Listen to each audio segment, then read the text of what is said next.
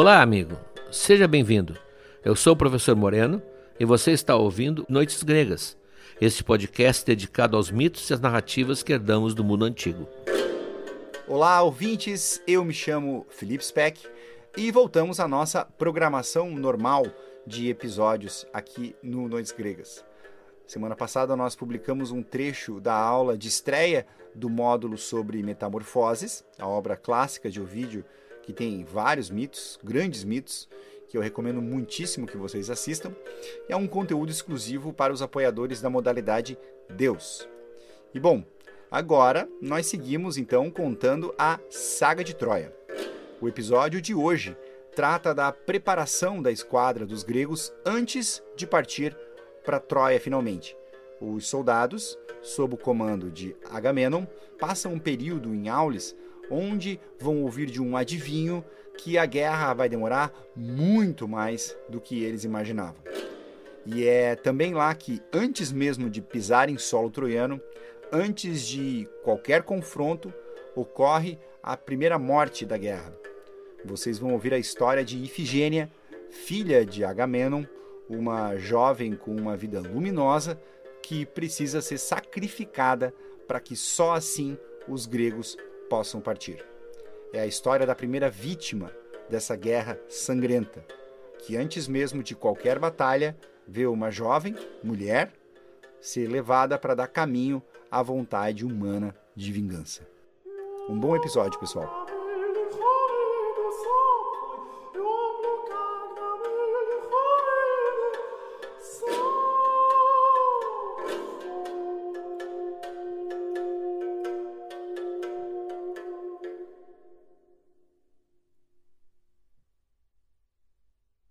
Como nós vimos, enquanto Paris e Helena se dirigem pouco a pouco em direção a Troia, os gregos começam a se organizar para uma reação à altura. Antes de começar as hostilidades, no entanto, Nestor, que é o grande sábio, aconselha que se mande emissários tentar isso de uma forma pacífica, já que Príamo, o rei de Troia, é uma pessoa muito admirada e muito respeitada por seu bom senso e por sua ideia de justiça.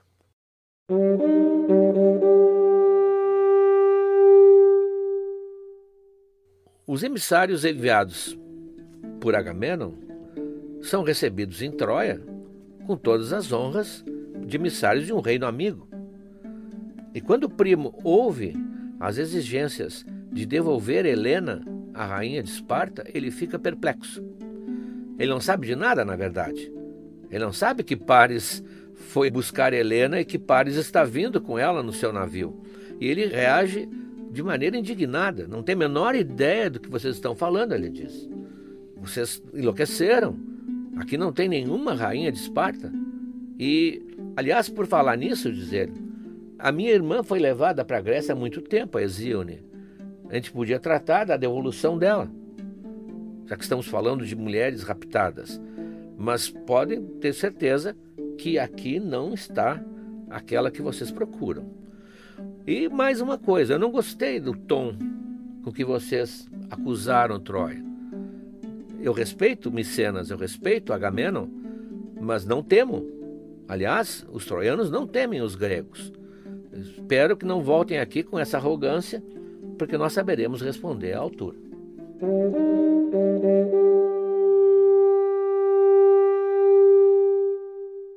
Os emissários então voltam e comunicam o que ouviram do rei de Troia. Claro que alguns chegam a ficar em dúvida, porque primo nunca foi mentiroso, a palavra de primo era respeitada em todo o Mediterrâneo. Mas o Agamenon acha que eles estão simplesmente zombando dos gregos e que não se pode deixar isso assim, porque senão Troia vai começar a crescer em sua ambição de conquista, talvez até, e vai se sentir à vontade cada vez que vier a Grécia buscar uma das rainhas gregas. Começam então os preparativos.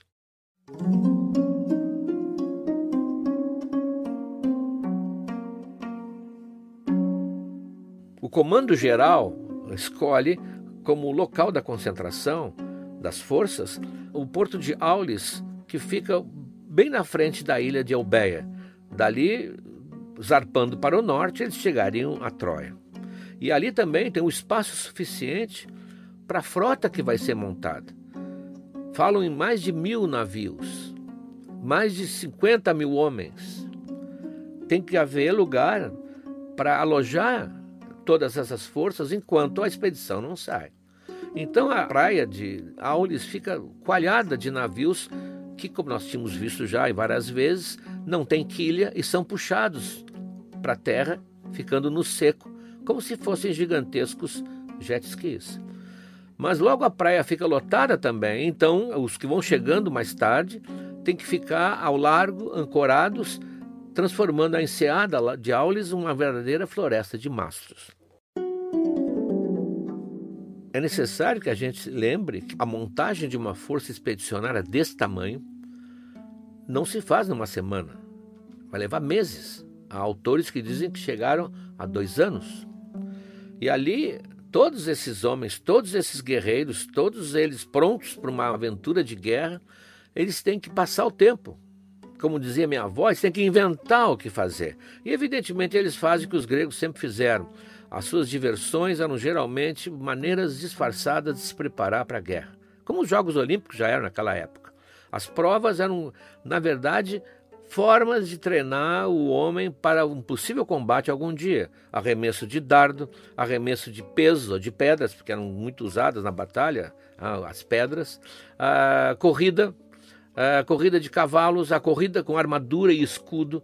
Todas essas provas, essas competições, na verdade, deixavam o soldado grego, o guerreiro grego, sempre ah, em forma para o que fosse necessário. Então, ali nas areias de Aulis, se formam grandes pistas de corrida, rinques de luta, e eles estão se exercitando e passando o tempo. Inclusive ali, Aquiles se sente bem, porque ele foi, como nós vimos, resgatado lá da ilha do rei Licomedes, onde ele estava vivendo entre as mulheres, por Ulisses. E ele, quando ele é tirado de lá, na verdade, ele sai aliviado, porque ele é um guerreiro em potencial, foi preparado para isso. E aquela vida no meio do gineceu, no local onde ficavam as mulheres retiradas, junto com as moças, embora fosse muito agradável por um lado, ele estava realmente cabisbaixo e frustrado. E agora então ele podia mostrar toda essa forma física, toda sua habilidade para os seus colegas de combate. É o jogador que agora pode jogar bola e mostrar tudo que ele sabe e com todo o seu vigor ele está se preparando, nós sabemos, para a guerra e para a morte, porque ele não vai sobreviver.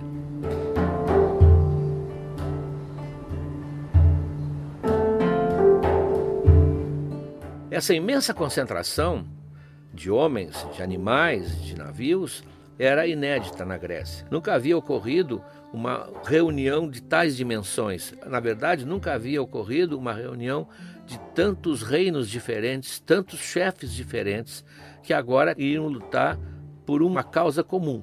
Isso nunca tinha existido. E não é por acaso, então, que a narrativa dessa guerra passou a ser uma espécie de livro quase religioso da Grécia Antiga, porque ali estava o momento inicial de uma nacionalidade grega. Pela primeira vez, eles que sempre viveram as turras uns com os outros, agora se uniam num sentimento de união de uma espécie de povo único, com deuses iguais, uma língua igual, costumes iguais. E mais importante no caso de Troia, agora com um inimigo comum.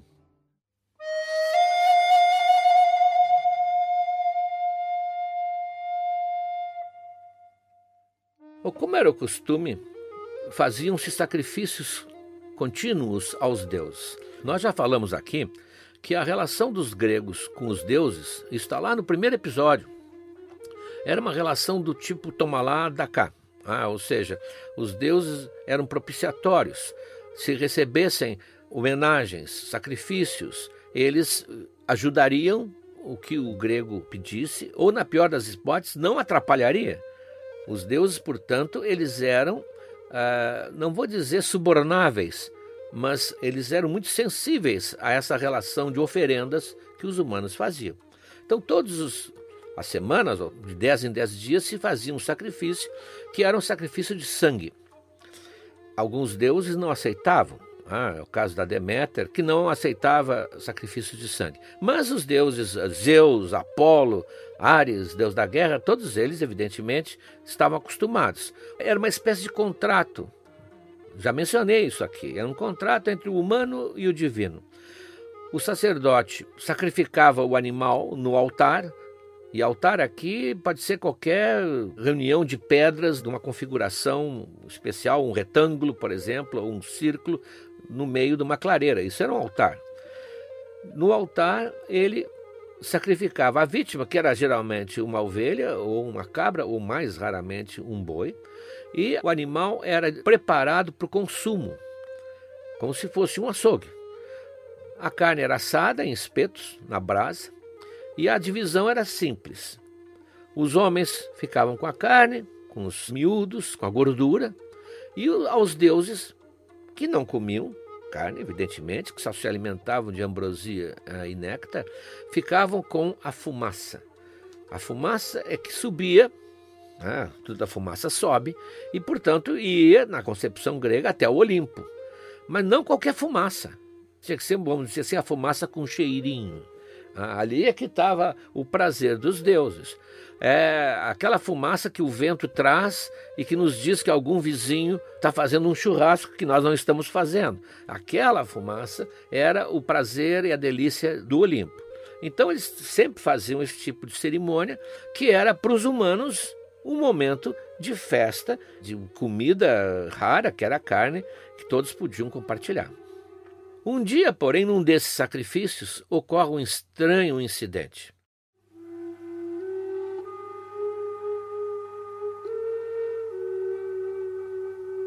Quando o sacerdote se preparava, levantava a faca do sacrifício para abater uma ovelha, desliza pela frente do altar uma grande e gorda serpente esverdeada. Ah, um, realmente uma serpente impressionante sem dar a menor atenção às pessoas que estavam ali reunidas naquele momento. Ela estava preocupada com outra coisa. Ela passa por entre as pedras e chega a uma árvore próxima que está ali, muito grande, e começa a subir pelo tronco, rugoso, olhando para cima. Eles acompanham o olhar dela e lá em cima tem um ninho. Num galho bem alto tem um ninho, onde, onde se ouve o ruído de passarinhos, passarinhos que estão ainda no ninho em plumes, não têm asa para voar, estão esperando talvez a mãe que traga comida. Ela sobe sorrateiramente, sinistramente, e quando chega lá, aumenta o ruído dos passarinhos, porque eles percebem né, instintivamente que há um risco do inimigo atávico, que é a serpente, e ela então comodamente vai comendo um por um. Tem oito passarinhos no ninho. Aí, nesse momento, chega a mãe e começa a tentar lutar contra a serpente, tentar desviá-la dali, pulando de um lado para o outro, simplesmente para cair na boca da serpente como a nona vítima. Hoje, nos documentários do Animal Planet, a gente vê tragédias parecidas. Uma orca que come as foquinhas no Ártico, né? ou um leão que come as zebrinhas que ele consegue surpreender na savana africana. E essas cenas são selvagens, são cruéis. A minha filha pequena não quer ver, ela tapa os olhinhos. Mas a gente que tem uma educação ecológica, a gente sabe que essa cena cruel, na verdade, é a vida como a natureza fez. Ou melhor, essas cenas, essas tragédias são apenas parte do grande ciclo da vida que a natureza distribui. Então, tanto que os, as pessoas que filmam ou os biólogos que estão presentes, eles não intervêm, não podem intervir, porque esse é o ritmo eterno da vida natural. Mas o grego não. No tempo do grego não era assim. Ele não tomava essas coisas como naturais. No tempo do grego, o grego primitivo, assim como minha avó, acreditava que todo fenômeno tinha alguma conexão, alguma coisa misteriosa. Não havia o acaso na concepção deles, nada acontecia por acaso.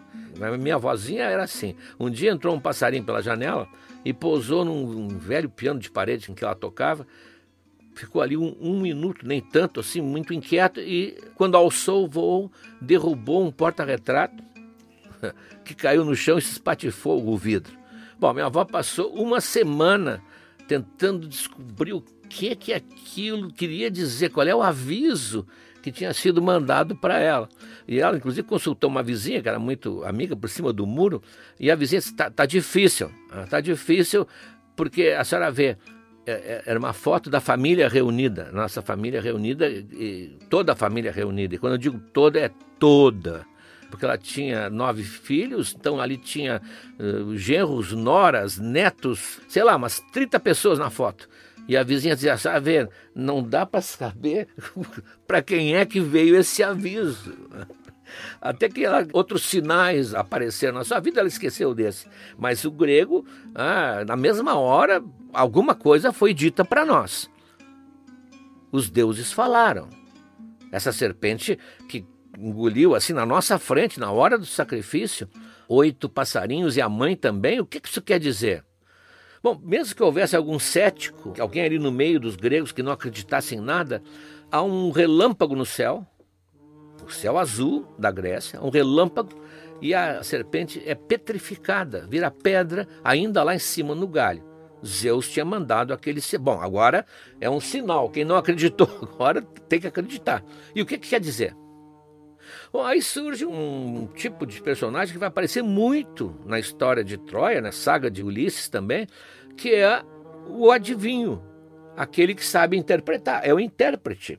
Porque o homem viu algo estranho, é um sinal, mas ele não sabe o que quer dizer esse sinal. Então ele chama o perito. Claro que nós vamos ver que alguns têm problemas de interpretação de texto, mas deixa para lá. Então eles chamam o Calcas. O Calcas é o adivinho do momento, que devia ter ali naquela concentração muitos adivinhos. Eles eram muitos.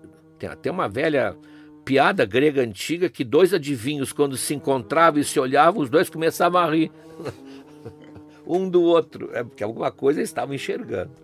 Então o Calcas, não tem dúvida, é óbvio, são oito passarinhos mais a mãezinha deles. Isso perfazem nove. Está claro o aviso, Nove anos durará esta guerra e só no décimo essa guerra vai terminar. Óbvio? Bom, então era óbvio. Então os gregos se preparam para a ideia de que não vai ser uma guerra simples, que eles vão lutar muito lá. Claro que a maioria está lá porque foi comprometida pelo juramento de Tíndaro, aquele juramento que eles fizeram quando eram apenas pretendentes à mão de Helena. Mas muitos também vieram porque a ideia de uma guerra dessa amplitude significava muita riqueza. Ainda mais que Troia era considerada a cidade do ouro, a cidade dos telhados de ouro, como dizia a lenda em volta. Então eles também estavam interessados numa espécie de saque que haveria e realmente houve e que produziu muitas riquezas.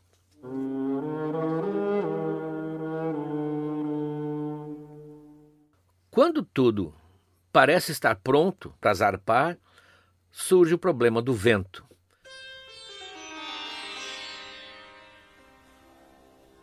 Troia ficava ao norte e começa a soprar um vento exatamente do norte, o Boreas, o famoso vento que dá origem ao adjetivo boreal, a aurora boreal é no norte.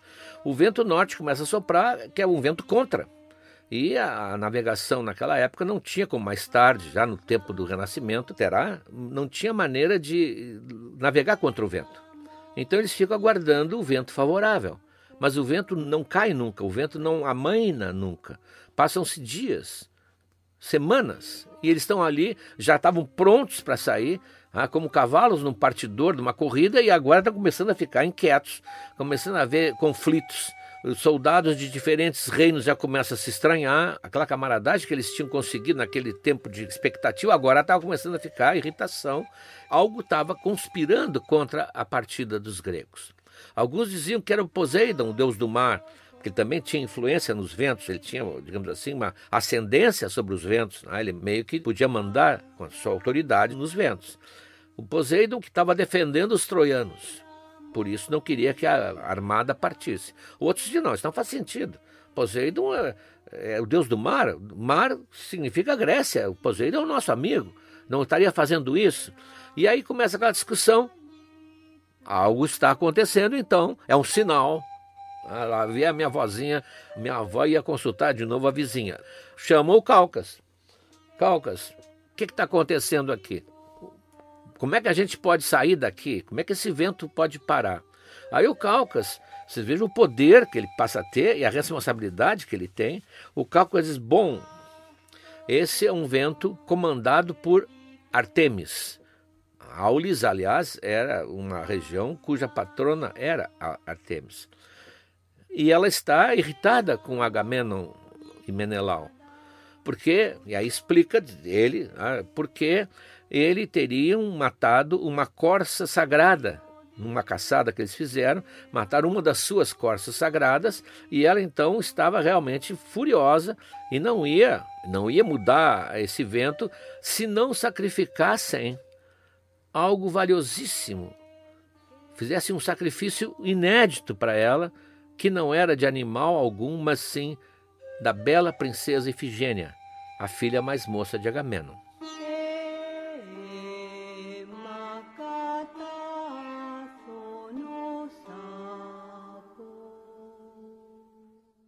Há várias versões sobre a razão da vingança de Artemis.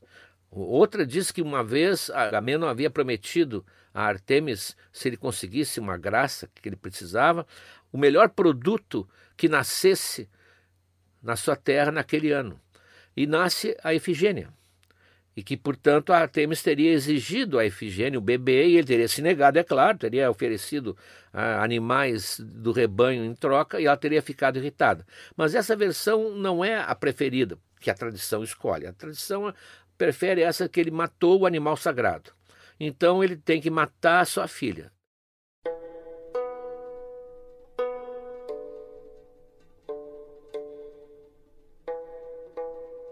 E ele, evidentemente, fica num dilema.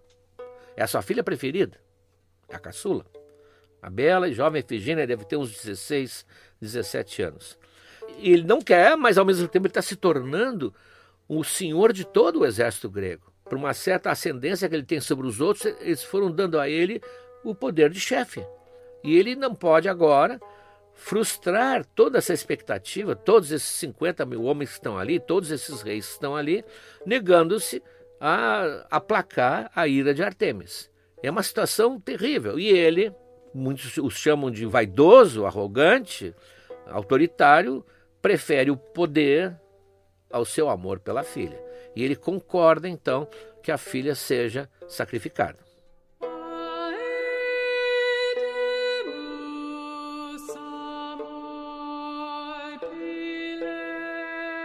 Só que a filha não está em Aulis filha está em Mecenas.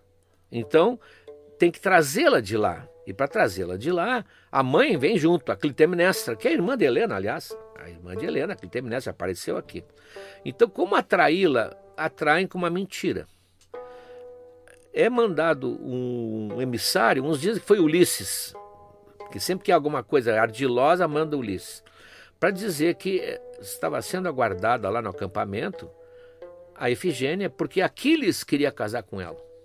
Coitada da moça recebe essa notícia assim, é, chega lá o Ulisses e diz: Olha, te arruma, te, te enfeita como noiva, porque lá em Aulis o Brad Pitt vai casar contigo. Era o Aquiles.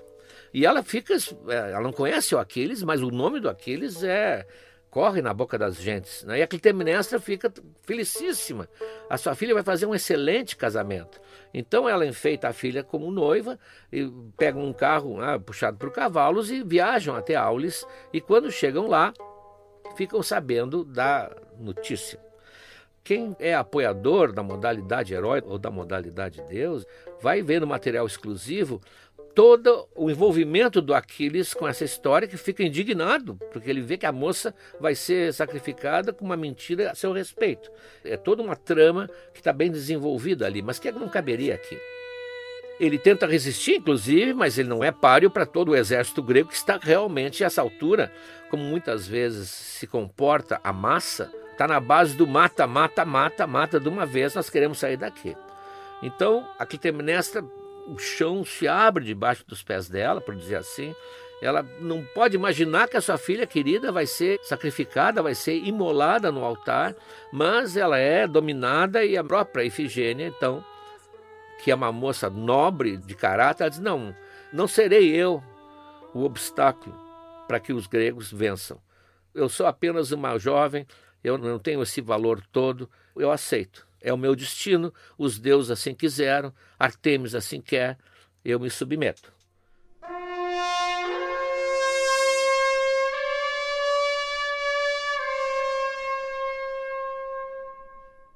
Isso aí gerou uma série, inclusive, de mais tarde, de peças. Ah, a Efigênia em Aulis, por exemplo, que ela é um personagem muito explorado nas tragédias gregas.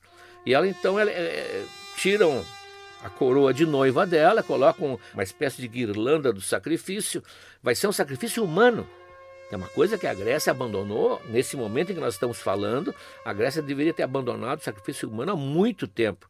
Na verdade, o sacrifício animal foi uma evolução do sacrifício humano.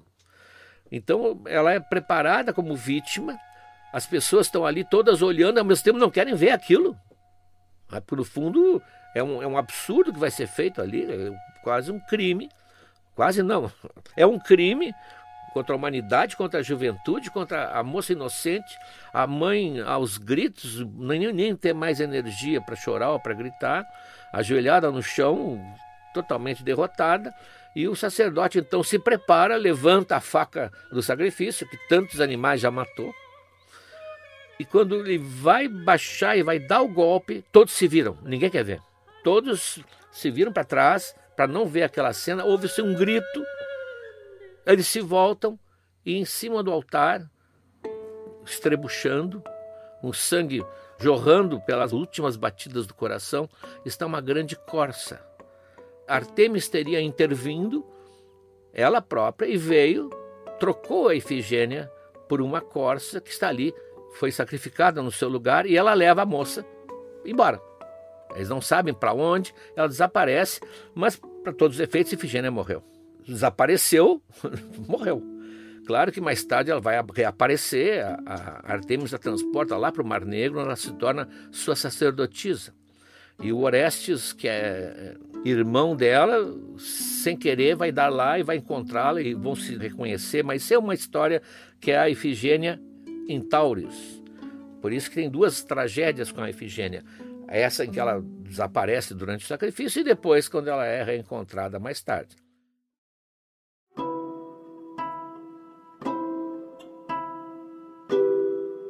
Bom, no balanço do dia, o vento muda, agora é propício. Agamemnon é considerado pela mulher um criminoso horrendo. Ela jura que vai matá-lo, e vai matá-lo quando ele voltar da guerra de Troia. Nós já vimos isso na hora do oráculo, na Cassandra. Ela está esperando 10 anos para acertar essa conta. E vai matá-lo friamente, porque mata com ódio para vingar a morte de sua querida filha.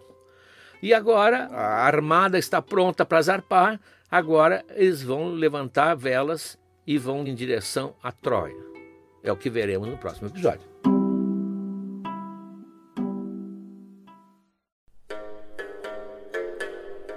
O material exclusivo já está disponível em noitesgregas.com.br.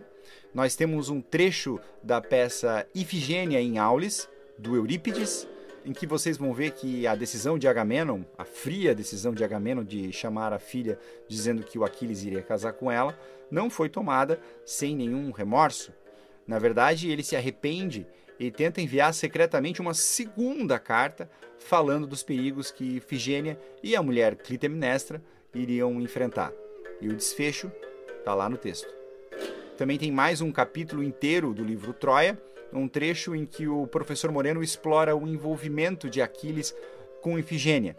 O Aquiles tenta defendê-la, manifesta um carinho e até interesse em casar com ela, mas ouve eh, da Ifigênia uma fala carregada de resignação e de nobreza e sabedoria, de quem compreende a pequenez humana diante da vontade dos deuses.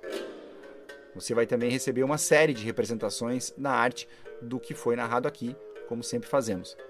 Se você não é apoiador, quiser acessar esse conteúdo, basta entrar em noitesgregas.com.br barra apoiar, o link está na descrição deste episódio. Lá nós já temos centenas de textos dos materiais exclusivos de todos os episódios que são numerados, além do acesso a todas as aulas do curso Mitologia na Arte aos que apoiam na modalidade Deuses. Um abraço a todas e a todos e até a próxima!